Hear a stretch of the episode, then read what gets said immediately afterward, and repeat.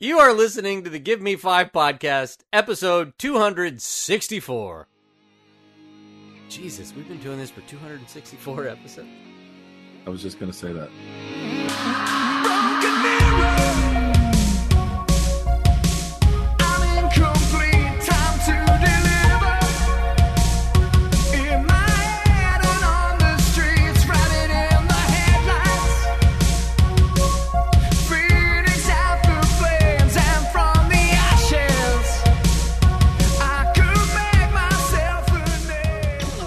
If you look, hold on. If you look at Apple, Uh huh. like the, it tells you how many episodes are underneath the thing. We actually it lists us as over like 300.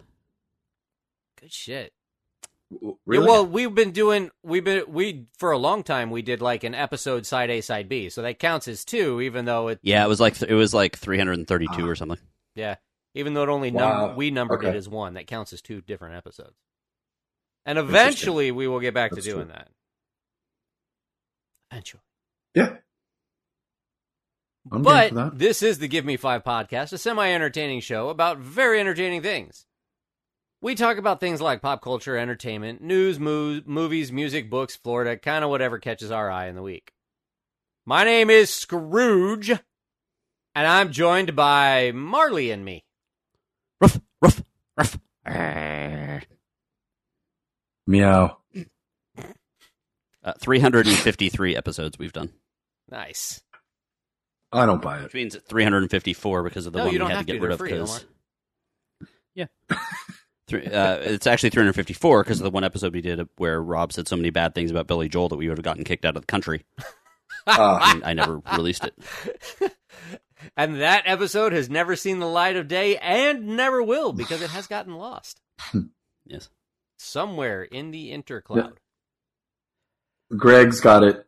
Greg's got it to blackmail you with. That's fine. No, I've gotten more than enough. That's that's I That's can funny. never run That's a good for point. office. that's nothing. That's that a is good absolutely point. nothing.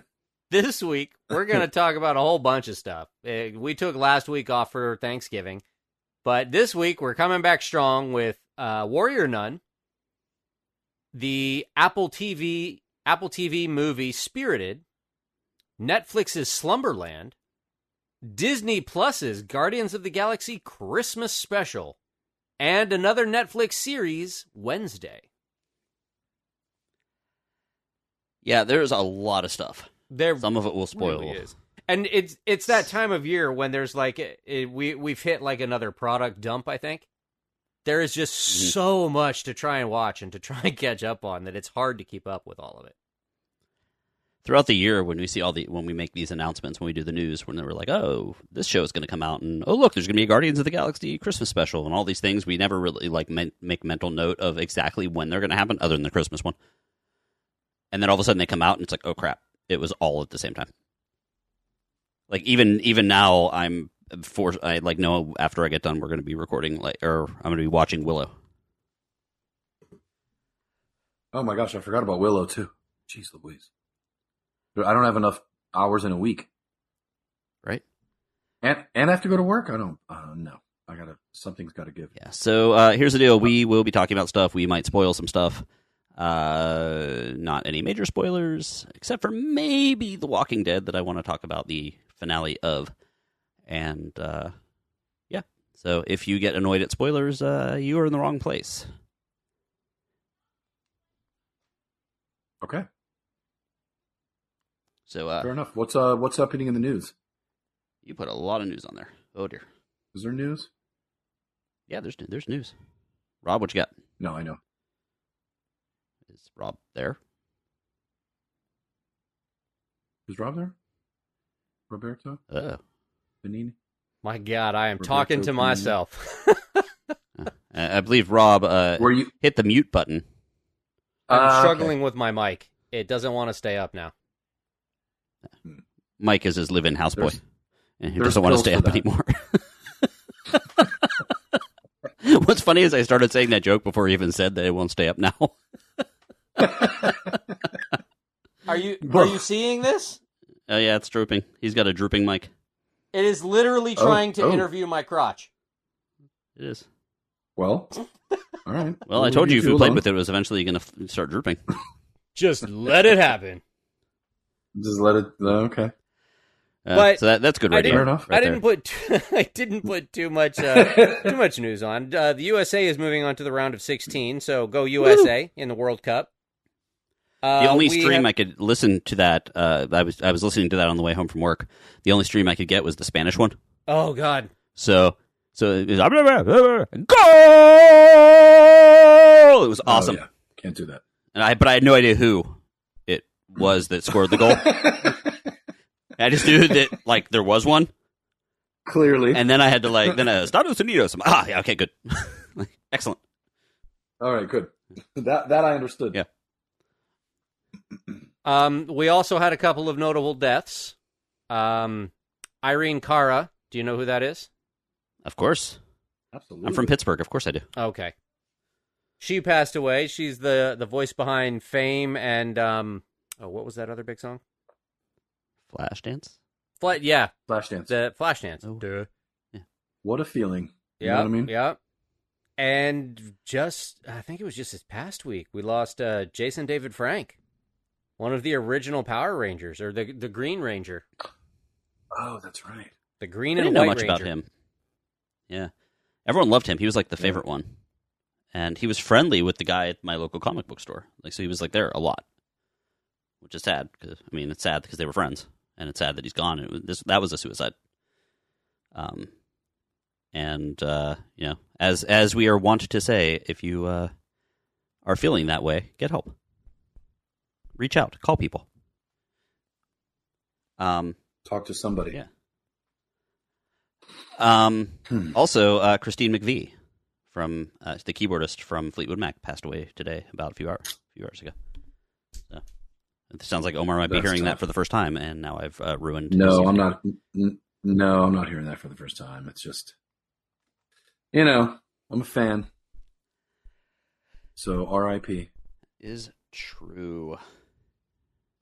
Uh, so You know, what else? Uh, I thought I had more news, but we are going because we got so many topics. I'm going to cut off the news, and uh, except for one uh, last little bit of news, and if uh, is Captain Microphone available still? Yes, I am. I am still here. I'm still struggling, but I am here. Okay. well, well, tell us about our Florida Man of the week. Well, I, I'll go with this one because it's kind of a happy story. Um, the the other one, the guy's kind of just a, a friggin' idiot. Um, there there was a Florida man who decided to propose to his girlfriend. Now, when you everybody has their their own little you know things that they like to do, right? Yeah, everybody's got to try and make it clever and cute, right? Yeah, yeah. Well, when uh when you're proposing, what's probably one of the number one things you don't want to happen? Um. Well, you don't want her to say no. employee getting in front of you. Well, other than her saying no. What what is kind of integral to the actual proposal? The ring. There there yeah, there's there's a ring that plays a very large part. And if you're a little bit clumsy and you drop the ring, oops, right? What happens if you're a little bit it up. clumsy and you propose on the bow of a boat? Order. dear. It- Yeah. Scott Klein was proposing to his Oh, girlfriend, man. Susie Tucker, at sunset on a boat in the water in in the bay because I think this was in Tampa. Um he's he's he distracted his girlfriend. He started to pull the ring out of his pocket and get down on one knee all in one motion. Well, Ooh. that motion popped the ring right out of his hand where it promptly bounced off the bow of the boat directly into the water. And That's weird. Scott Klein, not wasting any time and giving a, a big, oh shit, dove in the water after it. He tried to save it, went head No. first into the water. And luckily the ring was still in the box, so when it hit the water, it floated for a second before it started to sink. And he caught the ring and rescued the whole thing. Thought it'd be And- funny if it, it started to it was floating and then he landed on it, pushing it underwater. Exactly. Exactly. So Okay, my image of it was that it was a cruise ship. That's why I was like, "What? He jumped in?" Okay, it Yeah. wasn't a no, no, it was it was a it was a little uh a little boat. Probably it looks like it's probably about a 20 footer. 20 30 foot 30 foot or something like that. But he took a he took a Right, header into the water and his his uh his bride to be didn't even know that he had taken the ring out. She just turned around to look at the sunset and next thing she knew he was in the water. That's so. funny. yeah. Yeah. I'm glad he got it. Oh That's yeah, great. absolutely. She said yes, and they've got That's a hell of pretty a cool. story to tell. Yeah, that's pretty good. And and everyone on the internet knows. Yeah, about they do because it's all over the internet. And all of That's and really all of our funny. listeners in Rwanda as well. That's right. mm-hmm. Yep. Hey, Rwanda. Hola. How, Wait, how no. can those What's- listeners in Rwanda become uh, more involved with with us there, Greg? Uh, well, our listeners in Rwanda and listeners everywhere else, including the United States of America, when you are done celebrating the uh, Team USA moving into the second round of the World Cup, you can hop onto our Patreon at uh, patreon.com slash give me five podcast, and uh, you can become a patron. It's a mere $5. And you get a chance to do all sorts of fun stuff like participate in our top five list and chat with us and uh, there's just fun things. Or for the people in Rwanda, cinco dólares. Yeah, that, I don't believe that's it at all. Wow. Um, I don't. Is that not the?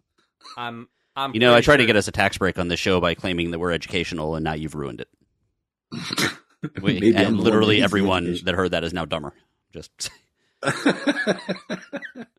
I'm just trying to communicate with our lovely, lovely listeners from around the. World. It's funny because it stayed pretty solid. Like it's not like it's like the numbers have been about the same. So that is repeat listeners over there. cool. And again, to the people of Rwanda, gracias. God,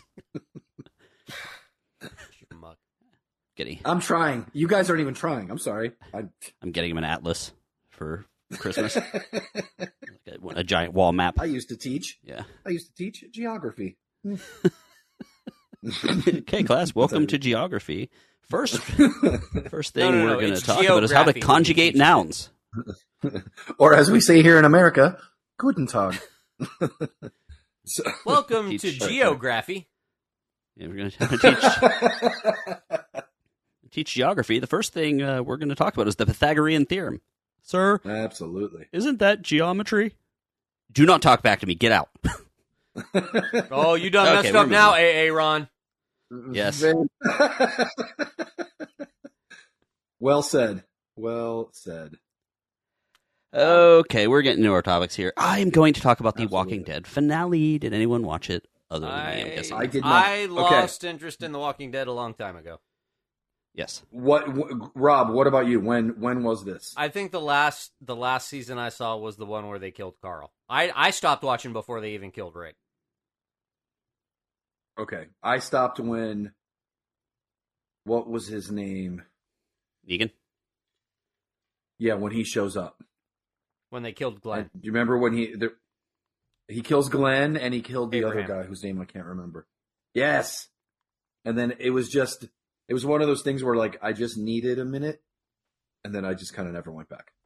Gotcha. You needed Well, forever. I and it turned out to be a long time, but I missed the show. So it was uh I- I'm it was an interesting finale because it wasn't huge and overblown. Um Oh. it was actually pretty good. I've I've actually enjoyed the past 3 seasons more so than most of the other seasons to be honest. Hmm. Okay. Um Okay. now somewhere in there I was watching more like oh this is on while I'm working. But the last couple seasons I you know, kind of really zeroed in. So I can just kind of tell you where where they ended up. They ended up uh, in this um, place called the Commonwealth, which Mhm. is very very locked down, and they definitely did. And this is straight out of the comic too. They definitely you know, the head of the Commonwealth was like I don't know if they actually got into this, but I think it was based. if it was based on the comic, the head of the Commonwealth was a former government official that kind of ended up being the next in line for the presidency after like you know everyone died all the way down to like the Secretary of Education or something. Hmm. Um, but anyway, so she was actually doing some corrupt stuff, and her son was a complete shithole. Uh, this was, of course, a little bit in the future from what you guys last saw. And her son was doing a bunch of. Uh, he was basically break tr- having like the poorer people from this area break into um, houses to steal stuff for him, and uh, it led to basically everyone in the city kind of hating him. And there was like, and she was trying to cover for him, so it was a, kind of a whole thing there. That was like the midway point of the season. Mhm. So Okay. when everything culminated, the people of the city were like, you know, we need to try this woman's son. And she basically covered for him and got all pissed off. And then riots happened. And in the process, the son got killed very painfully by a zombie. It was actually kind of nice to watch his face get eaten off. Nice. Oh. And, uh, He's that bad of a character. yeah, he was a complete piece of shit. Um. So anyway, yeah, they uh, did that, and then so now, of course, because it was uh, the our protagonist that revealed the fact that this person was bad.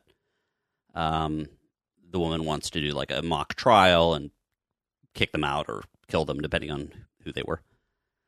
Uh, so this is kind of where it culminates. The zombies the thing I thought was handled really well, the zombies are starting to evolve at this point. And they did it over maybe two or three seasons where they started showing things like a zombie holding something in its hands. And they're like, So it's like super subtle. Yeah, and you're like taking note. And It's like they, they're not driving cars or anything, but they're, there's a couple little things. And then at one point, there's a zombie that looks like. Did you guys ever see the Whisperers? Mm. The people that wore like zombie skin as masks so they could like Yeah, maneuver? yeah, yeah, yeah. So there's a couple. There's one of those, and you think like it climbs up onto like a. I think it's a like a cargo thing that they're kind of hanging out on. You see one of them like get up on top of it, and you think it's just a whisperer that that was part of it. And then after he kills the guy, he realizes that the person was a whisperer that had died, so he was like a zombie under the skin too. Mhm. And he's like, "How did this guy just climb up a freaking ladder?" So there's little things like that. So then, so basically, the walls that they built around the city are no longer safe. Um, Because now they're learning how to. to scale them. Yeah. So of course, the city gets overrun. Um, there's the shock troopers from the city. There's our main characters, and then the zombies. And um, in the meantime, Negan and uh, uh, what's her name, Glenn's wife, Maggie, is back, Oh. and they're Negan and Maggie are like, "Look, we got to take out Angela. I think is her name. Pamela. Uh, Pamela, sorry. Uh, she's the leader of this thing. They're going to take him out, and then Daryl. Wait, so now Negan Negan is like their ally? Negan is an ally with them. It t- took a long time. This is way, way, way in the future from what you last saw. Okay. Like in between some of the seasons, there's like four years where Negan was literally in prison the whole time. Oh, And okay.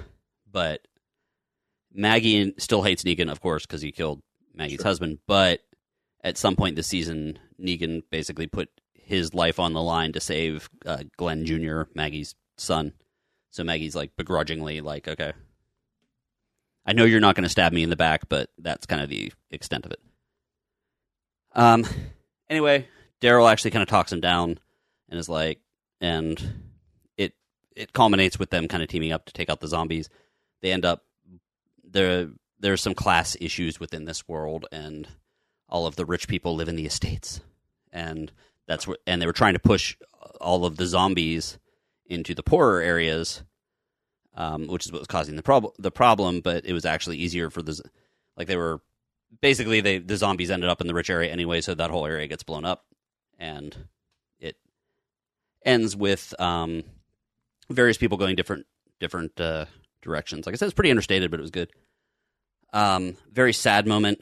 Uh, who's he who died? Um, uh, oh, the guy that's in uh, uh, the Harry Potter things uh, that I and I really like him. Dan Fogler, his character dies, which sucks because he was really good. Mhm. Um, Wait, which? He's been in. No, he Which was Harry in Potter the, the character? Fantastic Beasts. yeah, Dan. Oh, Fogler. oh, oh. Yeah. So he was, I think he played like a math teacher or something, but he he dies, and then the big one who because she's been in there since season four, which seems like a long time, but um, it uh, was I'm trying to look for the names here. Rosita? Uh, yes, there is. Thank you. Oh, yeah, Ros- I should have really spaced these out. Yeah, Rosita. If you that was do the remember girl her, who She came was- with Abraham, right? yeah, she had always had like the the Fidel Castro style hat on. Mm-hmm. So she gets bitten in the process of this, and she's dying. So she has one last dinner with all the remaining characters, and then it was actually freaking me out because like they have her laying in bed like feverish and whatever, and they put her baby on the pillow next to her, Mm-hmm. and I'm like, she's gonna turn, she's gonna turn. What are you doing? What? What? No. and then they they dispatch her off camera, but um, it was it was you know the the last kind of togetherness of all the characters was actually really good, and the fact that like she knew she was going to go and have to leave her baby behind, which was actually very you know a very poignant kind of end of everything. Um, Maggie and Negan actually team up at the end, and they're going to have their own spin-off show soon. I believe they're going to be uh, in New York uh, for Dead City, and then Rick and Michonne is going to have, or they're going to have a spin-off, figuring out where they ended up. And then uh, what's the other one? Uh, Daryl is also actually going to have a spin-off. The weird one about the Daryl spin-off, um, it's, I think it's called Walking Dead. Daryl Dixon. Uh, he's going to France, Okay. where Weird. yeah.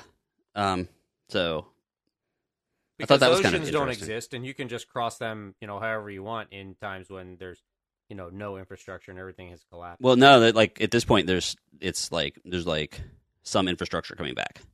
Okay. Um, because I mean, Judith is now like uh, ten to thirteen years old when she was a baby in Oh, the early that's seasons. crazy. Does- so and Does then the Rick and Rick got Michonne picked up spinoff by- have Judith in it, or did they just leave? Did he just leave his teenage daughter well, Rick to fend for herself? d- Rick blew up on a bridge and fell in water and got and got swept away and was then picked up. There's that weird Jada lady.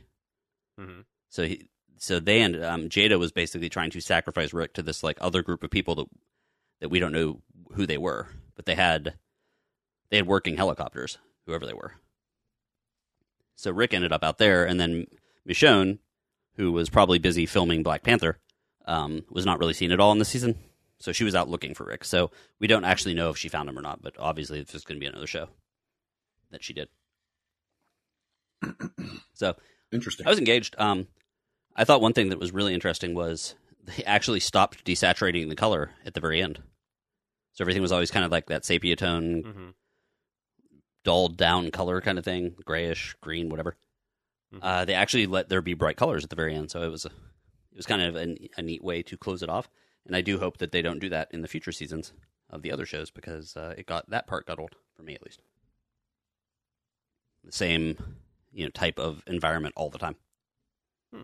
But yeah, I thought it was actually a pretty good ending Why do you think they changed the color? because at the very end it was like everything was good.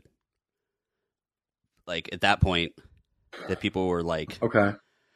zombies were no longer as much of a threat after like there was like a few giant herds, one of ha- one of which just got blown up, and the people that kind of that took over Ezekiel took over the city, and they show it like a year later, and it actually is a well run semi utopia where they're not you know the the various cities are actually working together and not resorting to like well eating people Right. or Literally. wearing skin or whatever other weird crap other people did. So it seemed at that point fairly utopian. It was starting to become like humanity again. Yeah, like even Alexandria, where they had lived, they had like all of the names of the people that died throughout the show, like painted on the wall. Um, Maggie went back to the hilltop area where she was and, and was raising her kids. So, um, Wow. Okay. I think it's worth watching the last couple seasons. All right then. Very cool. I feel like Rob is going to have a very spirited conversation next. Actually, I was gonna jump over to Uh, another series and do Warrior Nun. Okay, well, you should do that then. I'm gonna do that. Um. Please do. Great then. Fine. Whoops. Be that way. I messed it up. um, Warrior Nun is a Netflix show that was the season one was released kind of during the pandemic, so it was like 2020 that season one came out, and they just put season two out, and it was released on November 10th of 2022. And again, we have a lot of the returning people. We've got uh, Alba Bat- Baptista as the lead character. We've got Kristina Tonteri Young, uh, Lorena Andrea, Tristan Ulloa, uh, Thekla Reuten, Olivia Declan, Sylvia DeFonte, Peter De Jersey, what, Joaquim de Alameda. There's a lot of days here. De Almeida, and William Miller, uh, along with Meena Rayann and Jack Mullarkey. And the synopsis, you know, is is still basically kind of the same. Uh, after waking up in a morgue, an orphan teen discovers she now possesses superpowers as the chosen halo bearer for a secret sect of demon hunting nuns. So I was I was actually really excited for this show to return. Um, I I thoroughly enjoyed season one. This season, however, did take me a couple of ep- episodes to get into it.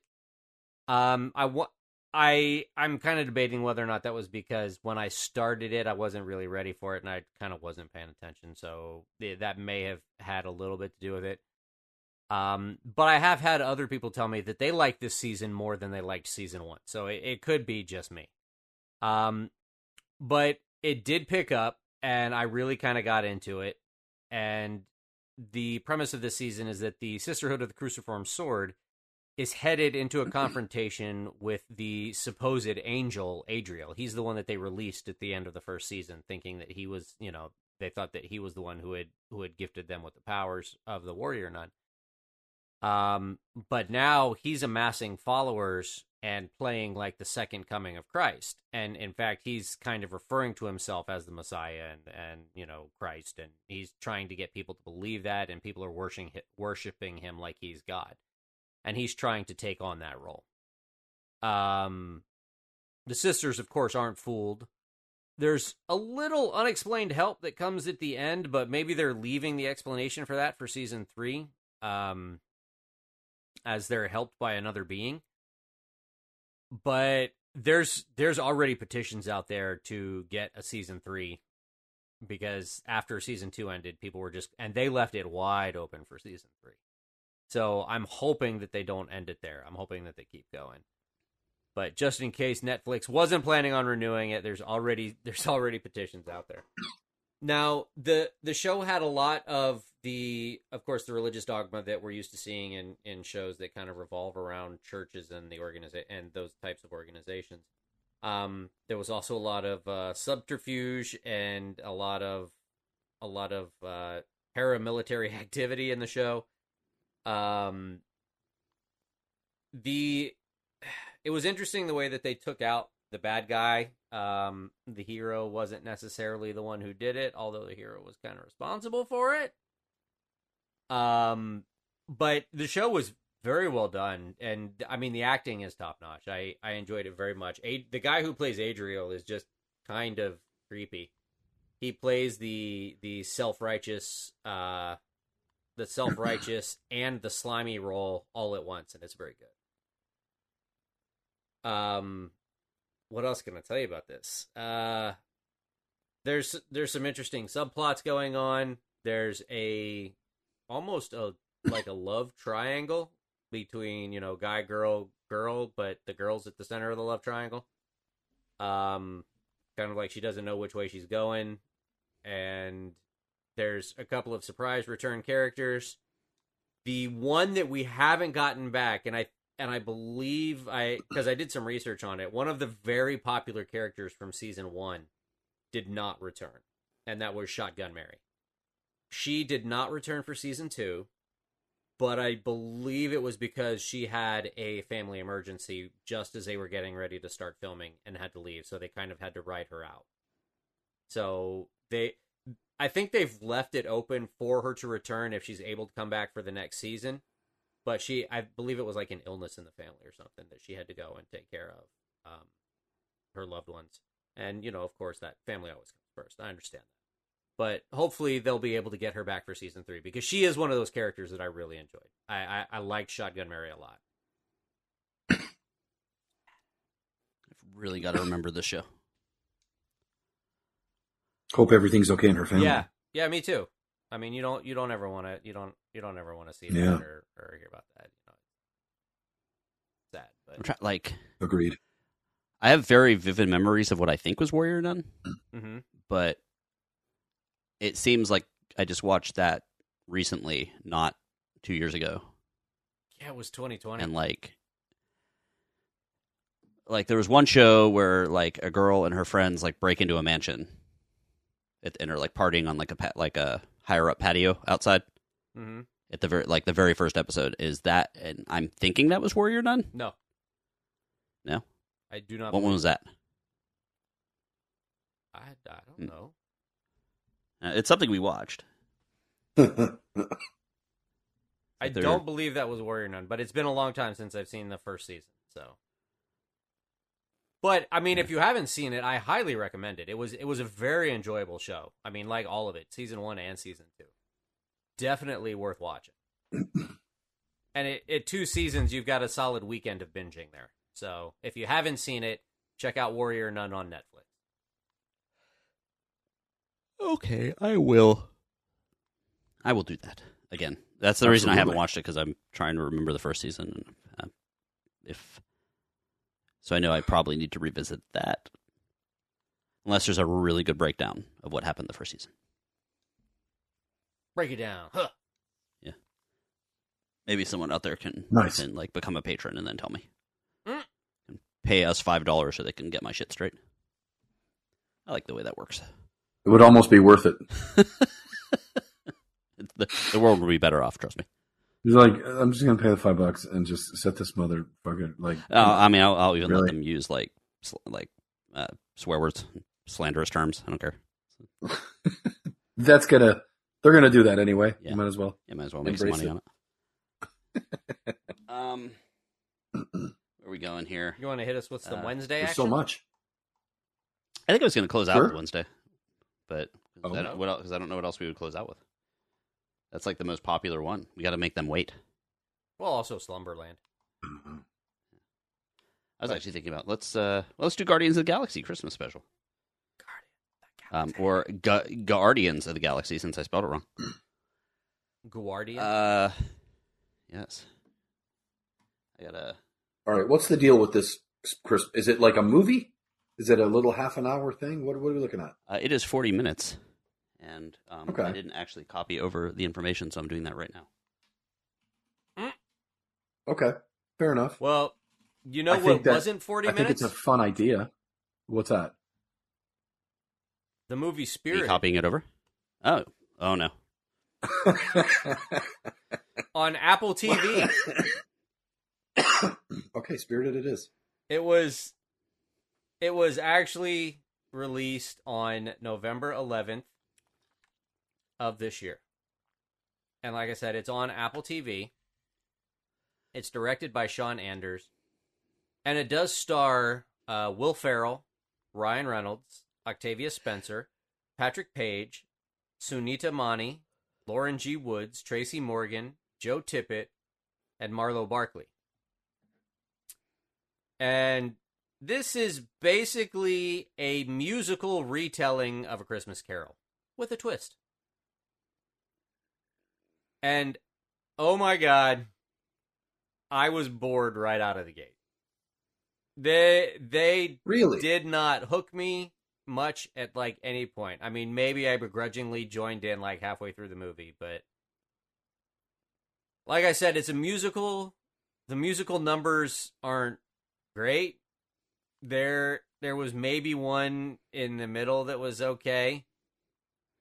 Um the twist was kind of interesting even if it was a little bit telegraphed and ultimately it had an okay ending, but I mean it wasn't fantastic, you know.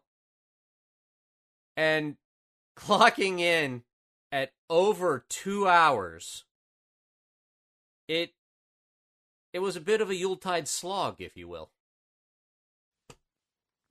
See what I did there? Breaking out the old Yule slog. Yeah. Like that. yeah, it, it was a Yule slog. So, if you're dying to watch something Christmassy that you haven't seen 50 times already, I guess you could give it a go. But Dare dare I say frankincense and shit. but honestly, I Oh I. I might just recommend watching your favorite Christmas Christmas movie one more time. Get that number up to 51. I mean, did I want to jab my eyes out with a sharp stick? It, no, it it wasn't that bad.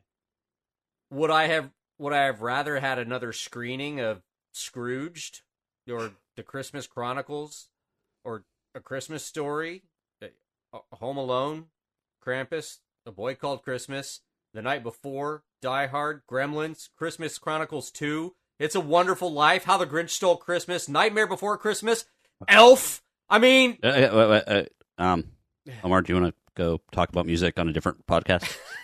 What? Like- let him list all the. Christmas I movies. mean, like, I mean, we can probably come back in about three hours. And so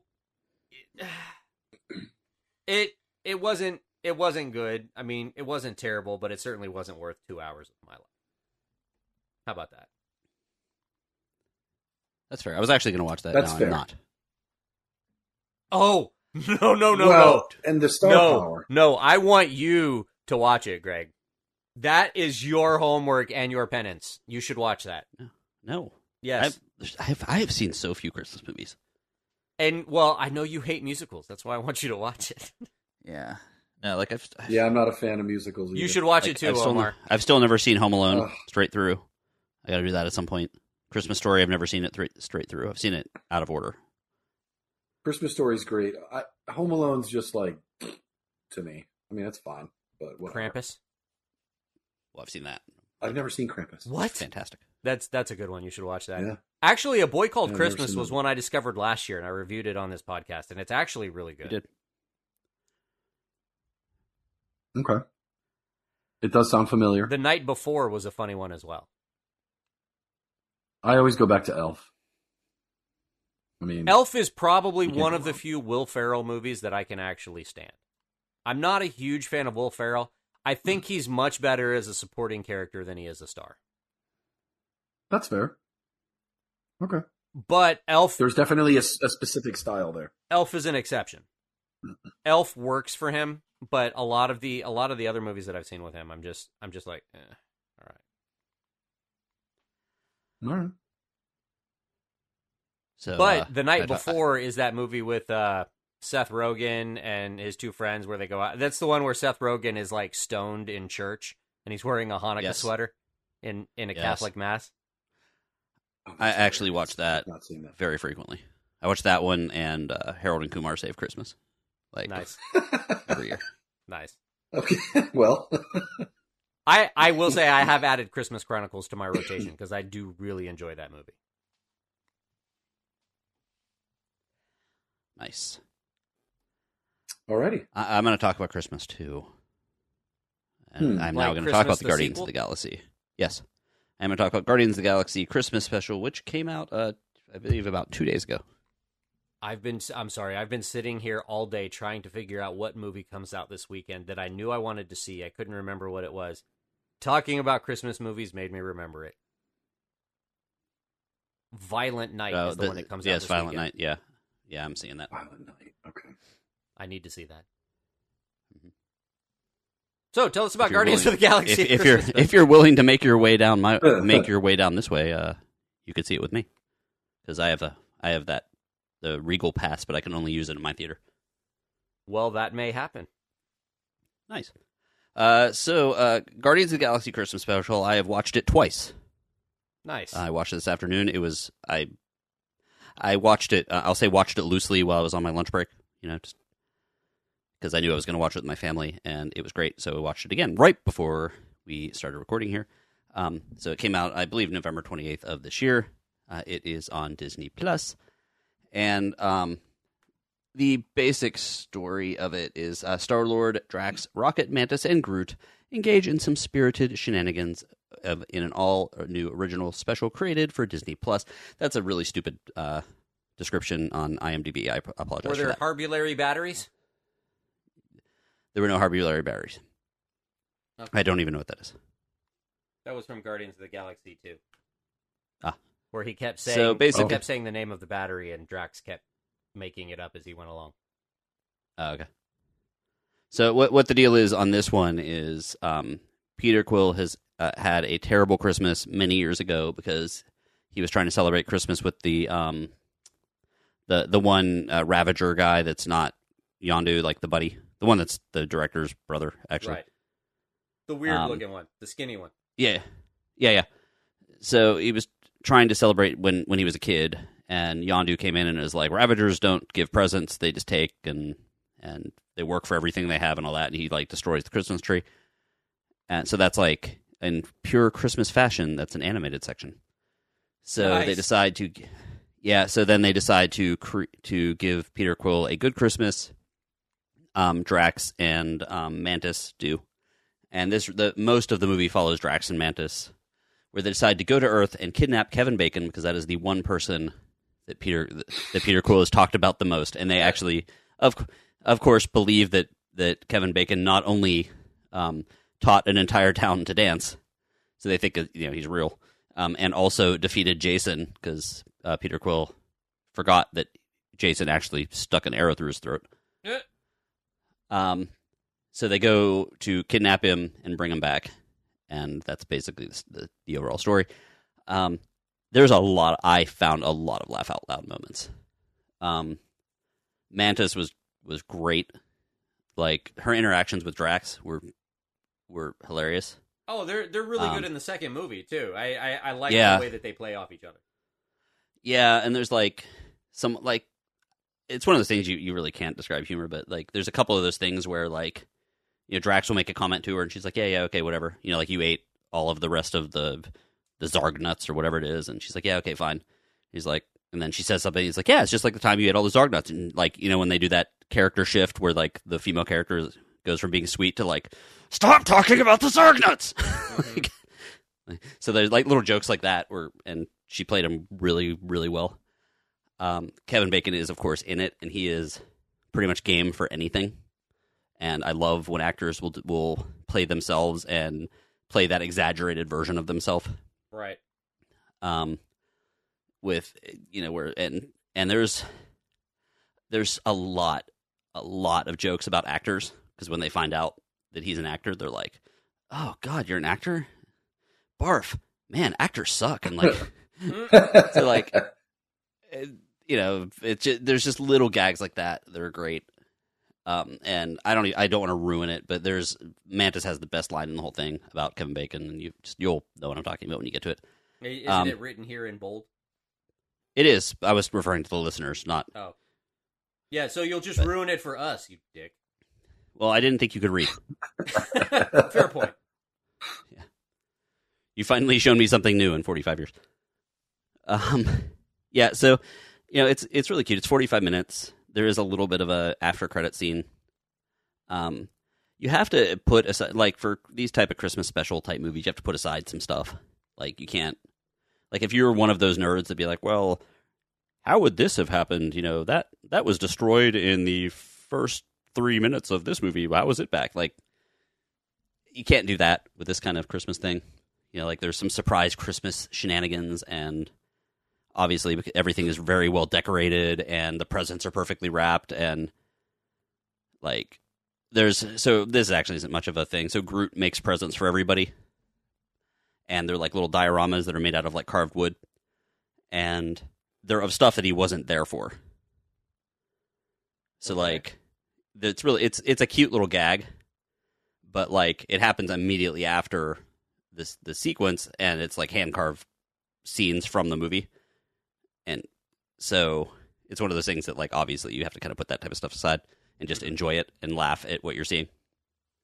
Um, but speaking of adding it to your uh your what did you call it? Your Christmas sequence or your yes.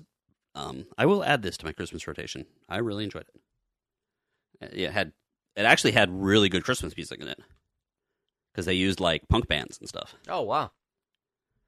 And then the was it Olds eighty seven? Is that the name of the band or something? It's there's a band. Oh yeah, yeah. Old eighty seven. So they actually Something it's a, something like it's that. like a real indie band, and um, them and James Gunn actually wrote like a funny Christmas song where it's um they're like in the movie as aliens on Knowhere, and they're like basically the Christmas story like they're getting all of the Christmas traditions wrong, and they're singing about how humans are weird, but it seems like fun anyway. You know, like like Santa's a master burglar and can pick locks, and he'll go to your house, and if you're not having fun, he's going to throw uh, uh, the sugar plums at your head and stuff like that. Wow. Yeah, it's fun. Watch it. I I think I will. That sound that sounds like it's right up my alley. And the songs like the the song they wrote for it is actually good. Like I add I went on and I actually added it to my playlist Oh, on my phone so I could because so I didn't like forget to go back and listen to it. So that's what we got. That's that. Guardians of the Galaxy. Where are we at? Well, I think I'm going to hit uh, another movie that I, I think has been pretty popular. However, it's it's been it's been uh, criticized a little bit. Um, Tell me about Slumberland. Slumberland actually is a Netflix movie that was released on November 11th. It's directed by Francis Lawrence, and it does star Jason Momoa, Marlow Barkley, Chris O'Dowd, Kyle Chandler, Cameron Nickel, Antonio Rain Pastore, Weruche Opia, India de Beaufort, uh, Chris De Silva, Yanna McIntosh, Jacob So. And the synopsis is uh, basically a young girl discovers a secret map to the dream world of Slumberland. And with the help of an eccentric outlaw, she traverses dreams and flees nightmares with the hope that she will be able to see her late father again. So honestly, I I had I had been anticipating the release of this movie because it looked pretty good from the trailer. After it came out, there were a lot of people it was like review bombed. People were bagging on it really hard and and I honestly have no idea why. The movie was super cute. I mean, it had all of the right elements in the right places. It it it is a family movie. It does deal with a tough subject for children, but ultimately, you know, it's about the it's about the journey that a young girl and her uncle go on, you know, when her father is lost at sea and she's forced to go live with him. Um she she learns that she can like kind of dreamwalk or whatever through her dreams and she's got some sense of control over them. And her her father and her uncle used to do that but her uncle says that he doesn't dream anymore. Um and so she becomes she becomes um partnered up with this character in in the dream world who's you know just just the exact opposite of her uncle. Or you know her uncle is like really weird. He likes uh he likes locks and sells locks. He's a lock salesman. He's a door lock salesman. And the things that he likes to do in his spare time Which seems like- to be pretty lucrative based on the looks of that apartment and the location. yeah, yeah. Um, you know, he likes to play a game where he sets a uh, a um cell block door like a lock from the cell block door of Alcatraz on a table and see how long it takes him to unlock it with his lock picks. Um, but the dreams in this in this movie are I, I do that too. Yeah, we, I know. But I use I do that with Omar's chastity chastity belt. belt. ah, No, oh, ah, nice. yeah. Uh, um, That's what happens when you do 350 damn episodes or something. Yep. The uh the dreams that she that she ends up going through are great. I mean, I I love the dreams. At the end you find out who the actual dreamers are. Um my my favorites were the Canadian guy. They they talk about um riding on a giant goose is the number one dream in Canada. Not true, actually. I looked it up, but I'm Eh. pretty sure everyone else did because it, it, it, like when I was watching it, I I googled that Mhm. and it actually auto completed. Nice. Like I forget what I typed, but Cana- like I don't know, Canadian Dream, Giant Goose, something like that. But it's apparently not that. Right. Well, it was still funny. oh, And it's very funny. and they talk about it and there's a Canadian guy riding a goose in one of the dreams. He was hilarious, but my favorite one was the little Asian kid that was driving a garbage truck. And every time they saw him, they they would get in the cab of his truck and he would turn and look at him and be like, "I'm driving my truck." I like he was way it's too like, small I, I knew this had to. seat. What's that? The the where um, Flip is like, I knew this had to be a kid because of the way he was turning or something like that. Yeah, The way he was yeah, that's that's the one. And the the kid looks absolutely ridiculous. He's in one of those like uh, jumpsuits, you know, that zip up the front, and he's got his hair slicked back like a greaser, and these big old gla- these big old uh, glass fr- glasses frames that are too big for his face. And he just turns and he's got this goofy ass smile on his face, and he's like, "I'm driving my truck." It's like, oh my god, I love this kid. Um, the the little girl actually in this movie, and her name is Nemo, by the way, in the movie, and that's significant, I guess, because the main character of the story that this movie is based on is named Nemo. I believe it's Nemo in Dreamland is the is what this story is. Uh, It's a Nemo in Slumberland. It was a, I believe it's a, a French comic from many many years ago. Yeah, And it was a Nintendo game too, where you flew around Yes. on a bed and was it Nemo in Slumberland? Really? It actually was Slumberland. yeah, yeah, Okay, yeah. So the character an NES game. the the little girl's name is Nemo. Um, she's the emotional lead of this movie. She she carries it, even if at times she's a little over the top, but it it's still believable because I mean anybody who's got kids or has seen kids knows their kids aren't always rational. Um, that sometimes adults aren't either. Um, Jason Momoa absolutely delivers as the uh, childlike ego that's lost in the dream world. And Chris O'Dowd, I don't know if you've seen him in any of his other stuff. Um, he is perfect as the eccentric uncle in this. He he plays it off excellently, and the end there's a nice little turn, and he fits he fits both roles equally, and it's it's it it's a really sweet movie. It's a good family flick. You can sit down and watch it with your kids. I I highly recommend it. I don't really think that there's anything too scary in the movie. I mean, there's one or two suspenseful parts, but there's not really anything that's like super scary. So again, it's something that you can sit down and watch with your kids. And there's not a ton of those around that are any good, but this is one of them. There's I- a couple things I really liked about this. First of all, I'll give Uh-huh. you um, a hint. Nemo, the character, um, it, it was a comic strip from Winsor McCay. Um, it started in October 15th of 1905, and it ended January 9th of 1927. And it's, um, you know, it's it's definitely one of the more, uh, I guess, uh, not inspirational, but it was it was a it was groundbreaking for its Mhm. time. Mhm. Um, I really liked that the uncle was just kind of awkward and weird and just kind of boring versus a lot of time when you get kids movies and the parents die and they, they end up going to the, the evil stepmother's house or the, the people that no one in their right mind would ever drop a kid off at. right. Um, you know, it's like they always go, go to the house that has like, you know, spikes on the door and like, you know, just t- like, I don't know, ever, literally every kid's movie ha- seems to have that. hmm Um, so I saw that. Uh, I also, for, uh, I love Kyle Chandler, the dad. Um, Yeah. I love him as an actor, and I was super excited to see him, um, even though he was in there for a very short period of time.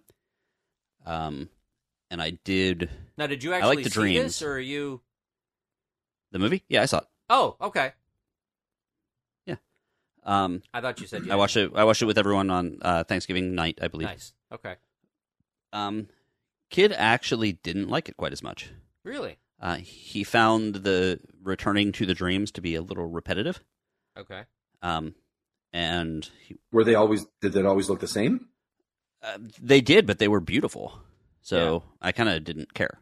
Like They followed the same a- path okay. because they were following a map. So they followed the path through Slumber Slumberland to get to where they were trying to go. but like there's one portion with the bathroom that was like really like Art Deco and shiny and stuff. It was beautiful. Mm-hmm. Um, and then there was the the like butterfly thing where like the whole it was like what dreams may come for like where everything was colorful and made out of Yeah. something that was living and it was just so I thought art director art direction wise was really really good. Um, so I'm not sure. I'm wondering personally. I'm wondering if there was something else like that he didn't like. Possibly the something happening to the father. Hmm. because he's very He sensitive was just to something off by it. Yeah. that. But um, so like yeah, he would, he started getting old- antsy and like Old wanted Disney movies. yeah right. So, um, but yeah, I I I enjoyed it very much and it was cute and um I don't really have anything bad to say about it. Yeah, like, like I said, Oh, I don't Jason Momoa's- understand all the hate that it got. I mean, because when I saw it, I think it was rated like a low six, and I'm like, it's definitely better. Huh? I don't know if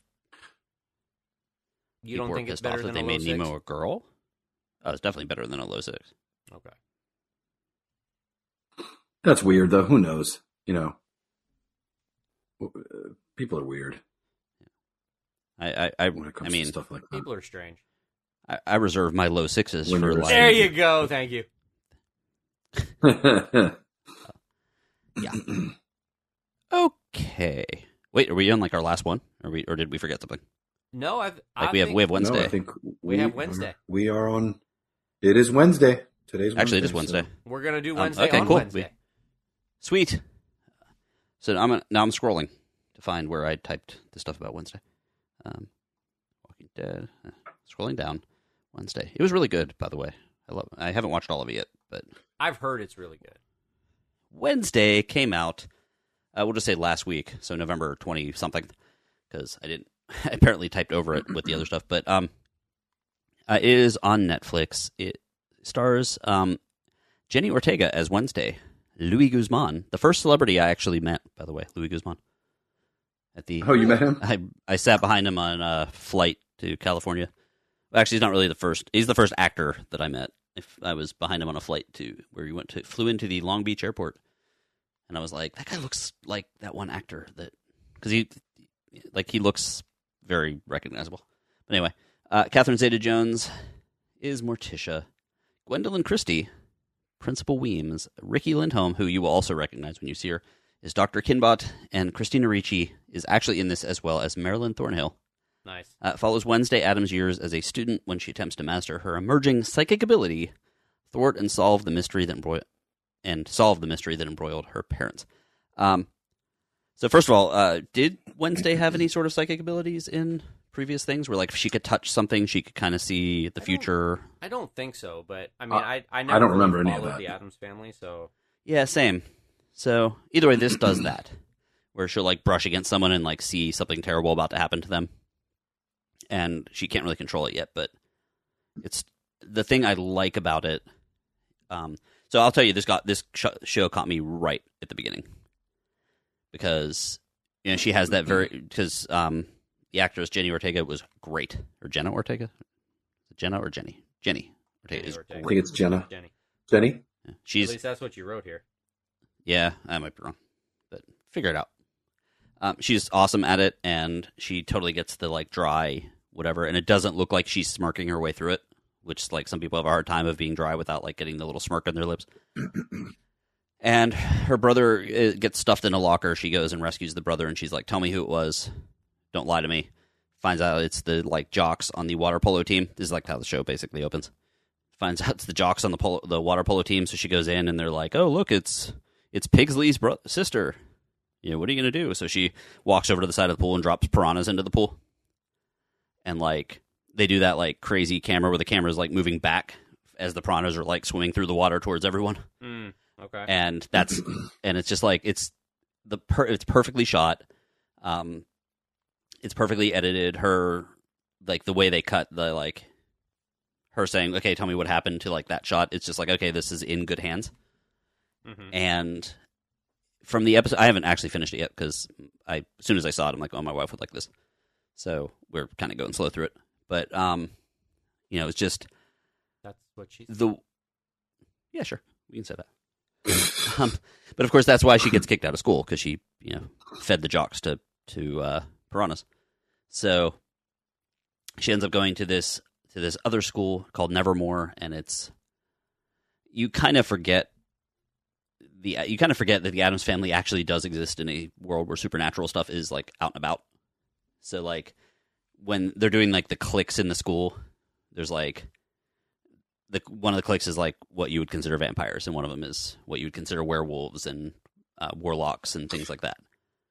Um, There's a, a there's there's a cool scene where werewolves are mentioned with the lady who's driving. I might not have seen that part yet. Oh, maybe. It's early, early, very, very, very early on. Is it when they're going It's when she's going to the um the psychologist? So you you've seen it? I've seen a little bit of the first episode. Okay. But it's a throwback to Large March. Oh yes, yes, yes, because it is Tim Burton, by the way. Uh huh. Yeah, I forget what is she Which what was she really says. weird. Um, He- She says, she's "Tell him dropping Large off that Marge one guy. sent ya." She never says it, but she has the same look. And she's driving a like not a big whatever semi rig or Mhm. whatever, but it, it's the same thing, and even the same sort of demeanor and everything about it is weird. It's very well done. Yeah. and she uh so Uh, no, she like her reactions to everything are great. Uh, Wednesday's reactions.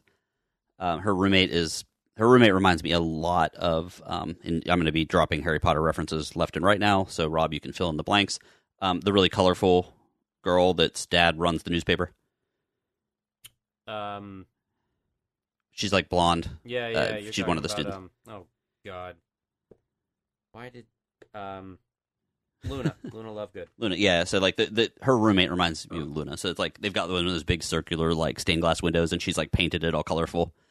And Wednesday walks what's in. Luna's last name? Lovegood. Lovegood. Something else. Wow. Um, okay. so they they All right, like Omar, uh, refocus. Wow. Sorry. Uh, so yeah, they, they walk into the room and she's got like the big like circular window painted all like brightly colored. And Wednesday's like, oh god, like I'm allergic to color. It makes the flesh want to peel off my body, that kind of stuff. And so there's that kind of stuff, but it definitely has like I saw someone r- r- say that it was like um, watching Harry Potter as if um, it was through the eyes of Slytherin as the good guys. Okay. Um, so there's that. It's, I mean, a lot of people watched it. it. I think it broke the record. It broke the one week record that was formerly held by Stranger Things season four. Uh, with Yeah, for the amount of hours watched. yeah. Um, that is 341.23 million hours viewed. Holy Over shnikes. 50 million households watched the the series in the first week.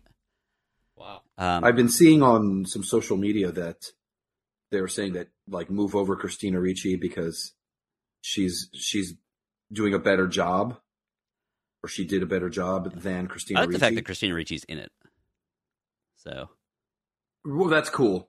What do you think about that? Do you have an opinion on whether? sh I think they. I think they do it. I mean, it's the same character, but I think I mean, I heard I think that they she both have nailed their it, merits. but I, I didn't. I don't know that I necessarily heard that she did it better. But I, I've heard that she. I, I saw that. In, yeah, she does. She kills it for sure. There's no. I doubt think about it. it's like saying Jack Nicholson as the Joker versus uh, what's his face.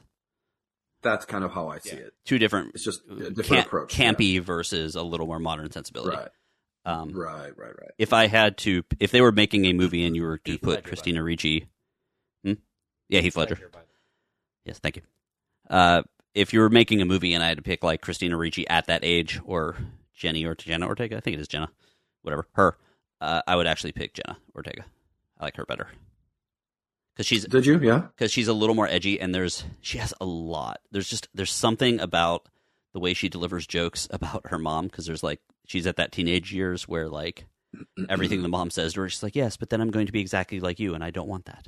And like you know, the, right, right, right. and the parents are like still doing you know they do the lovey dovey thing and she's like oh god like so it's just it's that kind of stuff and it's just, it's the delivery's great I like Luis Guzmán when he's like when he- he's saying bye to her at the school and he's all emotional. she's like stone faced. She's like emotion equals death or whatever.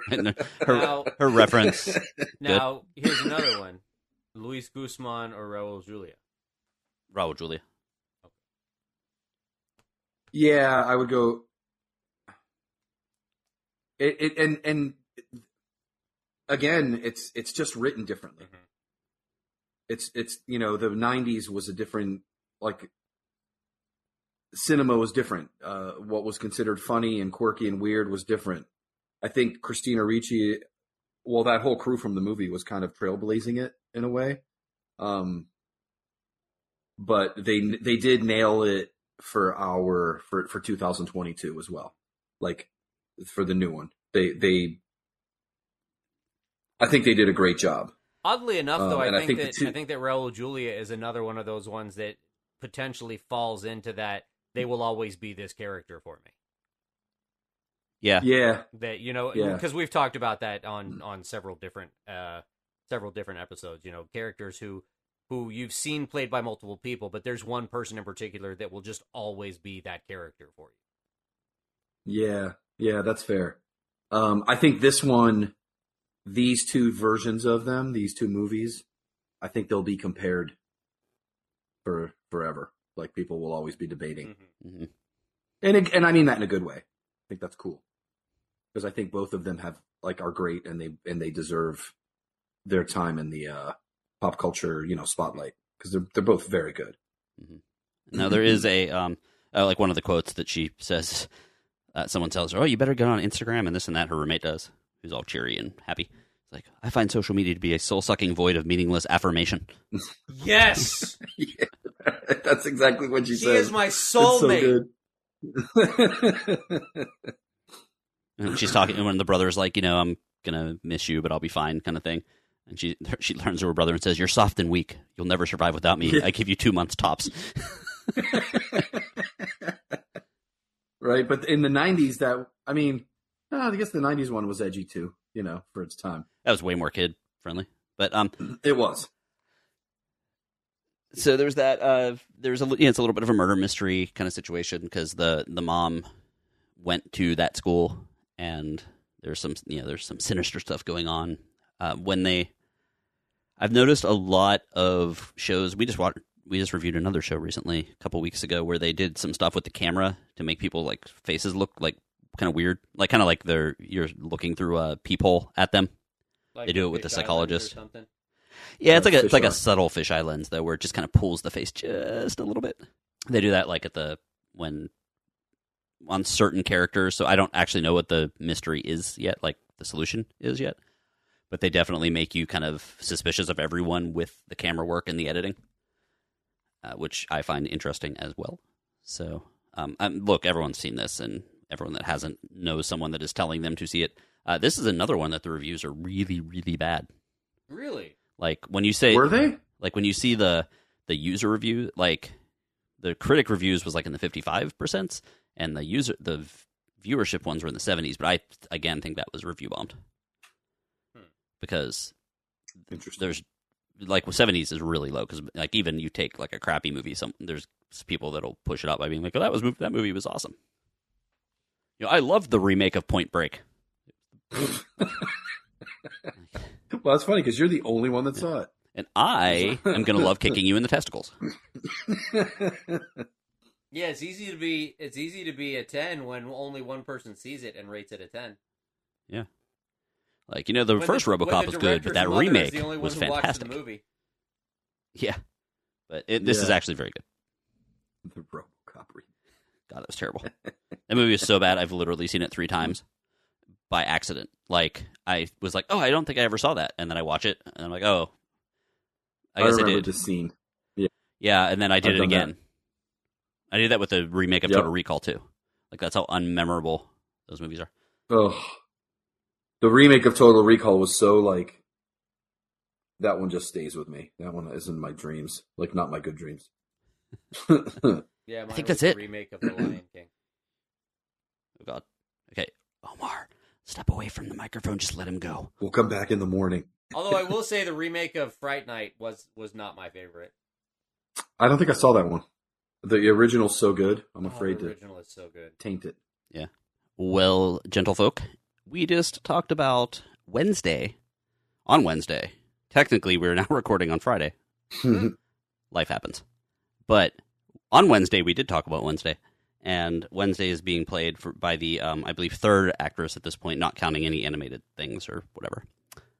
Uh, so our thought was for the "Give Me Five Question of the Week." Uh, what main characters or characters in general have been played by multiple actors and or actresses. And, And we think- actually talked about two topics that had multiple people play the character. Really? What was the other one? Spirit. I'm trying to remember what we talked about. Ebenezer Scrooge. Oh, that's right. Oh yeah, that's true. That is true. Now there's act when I first posed the question, there's actually more of these. So I think all of us had our own little ways of doing things. So Rob, you told me last night that you said that um, you went beyond two, right? I I did. I try I tried to limit it to roles that were played by three or more. It had to have been portrayed by at least three people for me to include it. and I tried to avoid um, roles in which people played like in the same movie where someone played the younger version and the middle aged version. And I was I went of the about it the same way. So, so some people, some things got knocked out as a result of that. So, who wants to go first? Wait, you said you tried to avoid it when that happened? Well, I I knocked them out of the running when that happened. When it all was in the same It was in the same Yeah, it's movie, or it's like Played by the different people because of an age difference, not not like the Joker or whatever. Like like Vito Corleone. Yeah. Exactly. So, uh, who wants to go first? Omar, can you go first? Yeah, mine's pretty. I'm happy with it, but mine's there's nothing innovative on here. You know what I mean? But um, Sometimes a grilled cheese sandwich. Has Yeah, to there just you be go. grilled cheese. Um, I do like grilled number cheese what? with tomato soup. You do like grilled cheese? I thought you said. Who the I thought you said doesn't? I do not like grilled cheese. That's what I heard. Besides Jubal's because he's un-American Yeah, and But you- lactose. and he's Jubal's. He can do what he wants. I don't even think it's that easy. I, I do believe that that is Yeah. the same thing though. Un-American and lactose intolerant are kind yeah, of but the same but thing. Jubal's can do what he wants. That's he's he's got different rules. um, so I'm starting with Mad Max because it's kind of iconic. You know, Okay. Mel Gibson, whatever. But um, I thought that was a really interesting re redo. I'll, I'll call it that. Um, my number four was Jack Ryan. There's so many, it, like all the iterations were good in their own way. Um, Mhm. the newest show on Amazon is is really kicking kicking ass. I mean, I think they're on season three by now. Uh, num I think it's about. They just started Oh, playing the trailer Okay, for season thank three. you. the uh, number three. I'm gonna go with Bond for number three. Mhm. Obviously, again, sorry, iconic, but you know, lots of good different versions, and they they all have their merits. Um, and for number two and number one, I have very different reasons for them. Um, so I'm going to cheat a little bit and say that like they kind of go together as one and two, and whichever order. Like I, I can't place them. I think that like the Joker, if you think about it, all the different iterations, well, except for one, um, was really good and really iconic in its own way. And then I went with Sherlock, but mostly because Okay. the Benedict Cumberbatch version is so good. I I actually really like the Benedict Cumberbatch version, but I also really like Henry Cavill's version as well. I, that one I haven't seen, but I, I've heard it was good. Yeah. you haven't you haven't seen Enola Holmes yet? No. No, I know you've you've spoken about it a few times, and it looks good, but I haven't been there yet. Solid. All right. Omar sounds like he has consumption. The consumption. Some like I think it's- turn of the century, turn of the century disease. He's got the vapors. The vapors. Somebody get some leeches so I can. Gee, what the hell was that? Me? Oh, am I making? no. Did you? Did you patrons, just uh, burp we're, up we're gonna need some more. Yeah, we're gonna need some more patrons up in this uh, thing so that he Mm. can afford a good bleeding. yes. or or leeches. So that's my five. My leeches are expensive. Um, again, nothing, n- nothing that w- um, I'm I, I'm not like breaking any whatever barriers by by those five, but they're all solid. Who is next? I'll go next. Ooh. Honorable mention. I'm gonna I'm gonna do this a little different. Honorable mention: De Niro and Brando. For the exact Nice. reason that we talked about, since it's only two, that'd be Vito Corleone, Godfather, uh, well, one, two, and three in a way. Uh, number five, Alec Baldwin, Harrison Ford, Ben Affleck, Chris Pine, and John Krasinski. Jack Ryan. Jack Ryan. Number four, uh, let's see, John Barrymore, Basil Rathbone, Christopher Lee, which I didn't know about actually, Jeremy Wow. Brett, Jonny Lee Miller, Robert Downey Jr., Henry Cavill, Benedict Cumberbatch, or uh, Cucumber Snitch or something, and Ball Ian drink Ackelson. match. There, yes, him. Uh, that would be Sherlock, of course. Number three, Sean Connery, George Lazenby, uh, Pierce Bond. Brosnan. Yep, David Craig. Is it David Craig? Daniel. Dan- yeah, Short Craig. Daniel. Uh, Craig. Daniel Craig, that's what it is. Roger Moore and Timothy Dalton, Bond. Uh, Cesar Romero for my number two, Mark Hamill, Jack Nicholson, Joaquin Phoenix, Jared Leto, which actually was a negative. Like that might actually be why he's not number one. Uh, Jack, I, I had to throw in Zach Galifianakis in the Lego movie. Yeah. Heath Ledger and Conrad Veidt, who actually played the man who laughs, which is what the Joker's based on. That is the Joker. You did. You did say Mark Hamill, right? Yeah. I did. He was the second one I said. Actually, the third one. It said season Cesar Romero, Jack Nicholson, Mark Hamill. Um, and number one, Christian Bale, Mm. uh, Ben Affleck, Robert Pattinson, George uh, Val Kilmer. George Clooney, uh, Val Kilmer uh, was Kevin. Conroy. George Clooney's movie Kevin was- Conroy. was, a an atrocity. David Mazouz, who's a young actor, who played uh, played him. Um, I forget who I said already, but um, you know who I'm talking about. Also, uh, Iain Glen, No, You know who that is. That is uh, Sir Friendzone from Lord, from uh, uh, Game of Oh. Thrones. The uh, Yeah. Jor- Jorah Mormont. He also played. He played Batman in one of the Did he really? sub movies. Oh, That is Batman. He is my number one. Yeah, nice. he played like an older Batman in something. But I forgot. I forgot about Sir Friendzone. Yep. So, uh, do we want? Do we want to Our- save save our listener for last, or do we want me to go last? Yes. Yeah, we're going to save our listener for last. All right. The grand finale, as it were. Well, I do have an honorable mention, and it's largely because I appreciate the story behind it. And it's one where they had multiple actors play the character all in the same movie. And the reason they did that was because the original actor Yep. only made it partway through the movie before he passed away. Was it Parnassus or something? The Imaginarium. imagine the Imaginarium of Dr. Parnassus. Interesting. Um, so that's that's my and and I had heard that the the three gentlemen who picked up it was Johnny Depp, um, Jude Law, and who was the other one? Anyway, the the three guys who picked up, who were apparently friends with Heath Ledger, uh, donated their funds from the filming of that movie, their their paychecks from the filming of that movie, to his daughter, and put it in. Yeah, a- that's right. I, I remember that. I remember hearing. That's about that. wild. Um, my number five. I'm gonna throw a couple ones on there that you guys didn't mention, but I'm gonna throw Santa on there.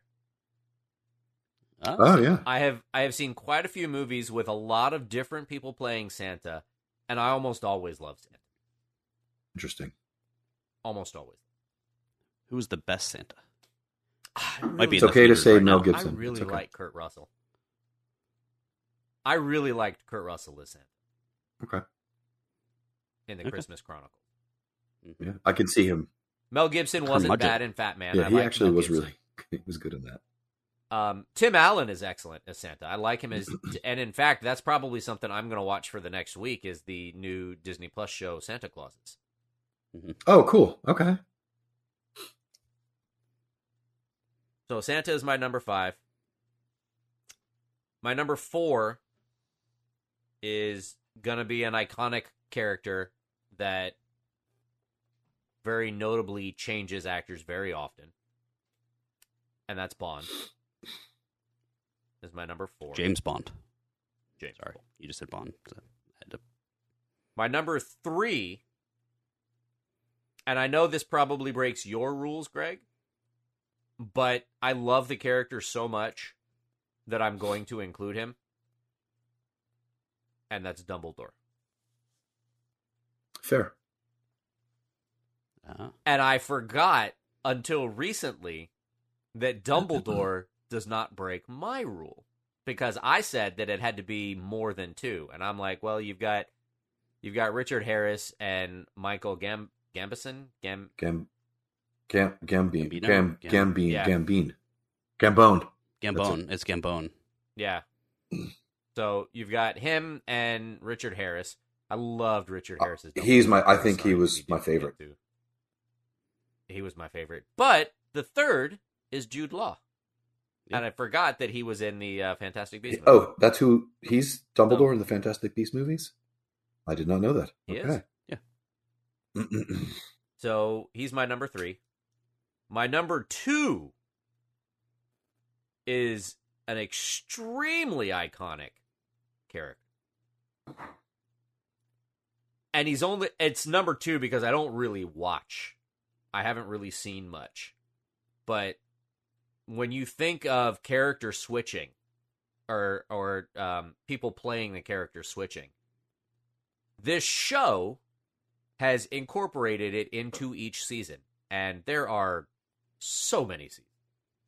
But that's Doctor Who. oh yeah. Yep. Doctor Who is going to be my done. number two. I'm still, uh, even though it has nothing to do with the actual show, people. I did have Doctor Who on my sub list, but I'm still mad that that Doctor Who person won the ba- the uh, oh, so am I, cosplay contest over your much better. Uh, assholes. That's yeah. what you get when you go to a nerd bar. exactly. Um, May he rot in hell. yeah, but my number one is probably going to be because I've been I've been so impressed with several of the performances put forth by the actors who portray this character, except for perhaps one. In fact, I would say that just about every every character or every person who has played this character has done an amazing job at it, um, and brought something different to each character. That's going to be the Joker Yep. um, for the movie that he was in, Nicholson was absolutely perfect for the type of Joker that they wanted it to be. You could not have cast that role any better. For The Dark Knight, the Heath Ledger Joker was amazing. The the performance that he put forth as the Joker is is something that should probably be studied in acting class. I mean, it was absolutely ridiculous um Mark Hamill with the voiceovers for the joke. I mean, it's it's just just about everyone except for probably the Jared Leto Joker, um, because Jared Leto's a douchebag. Um, uh, probably every Joker performance that I've seen, other than Jared Leto, has been has been really really top notch. So the Joker is going to be my number one. Jared Leto Joker. Be like, oh come on, how bad could it possibly be? You guys are just hating on him because he was in a teenage. No, it was really oh bad. yeah, he's bad. Eh, He was. He was Yeah.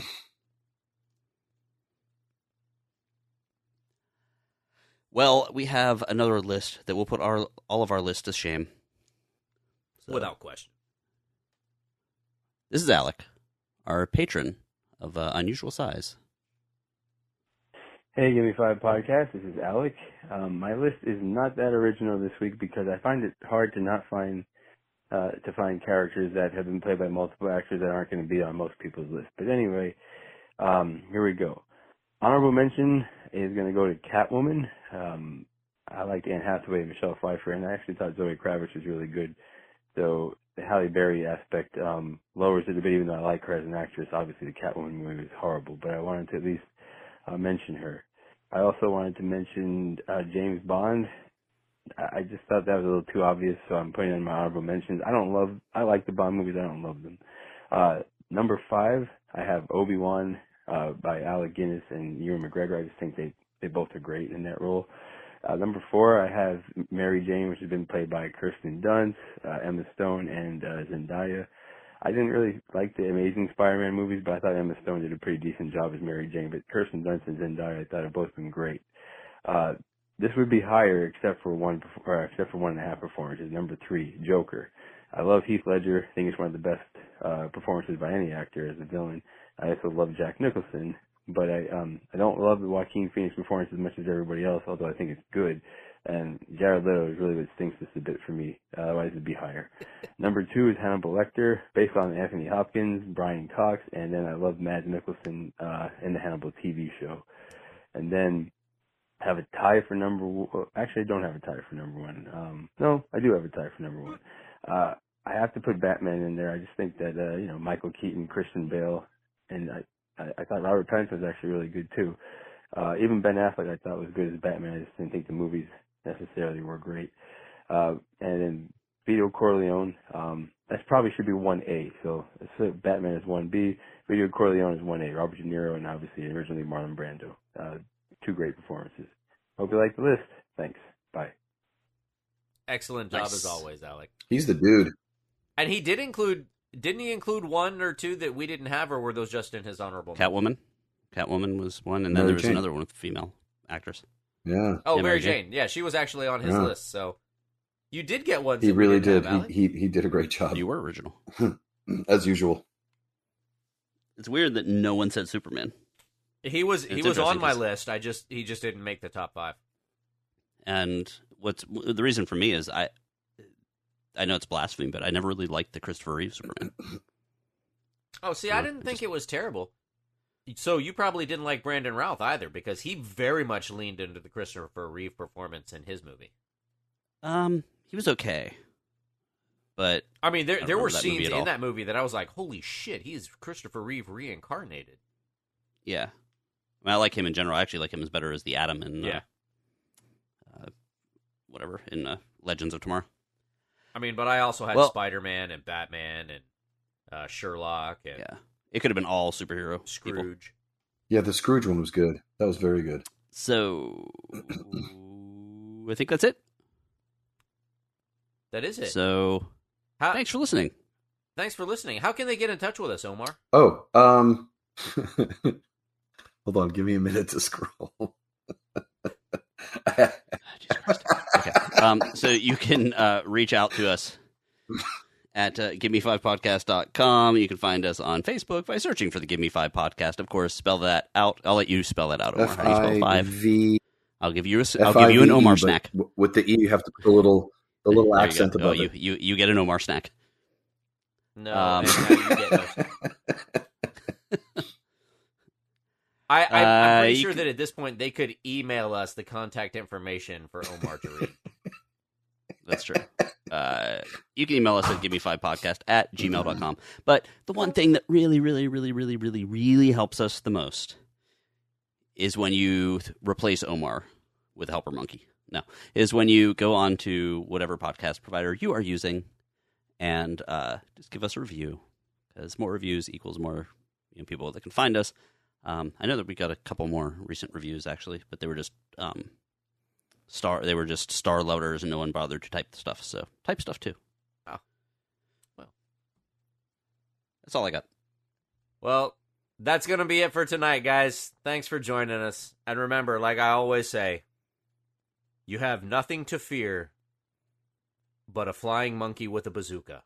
Because that shit just don't make sense. To a time we're winners in the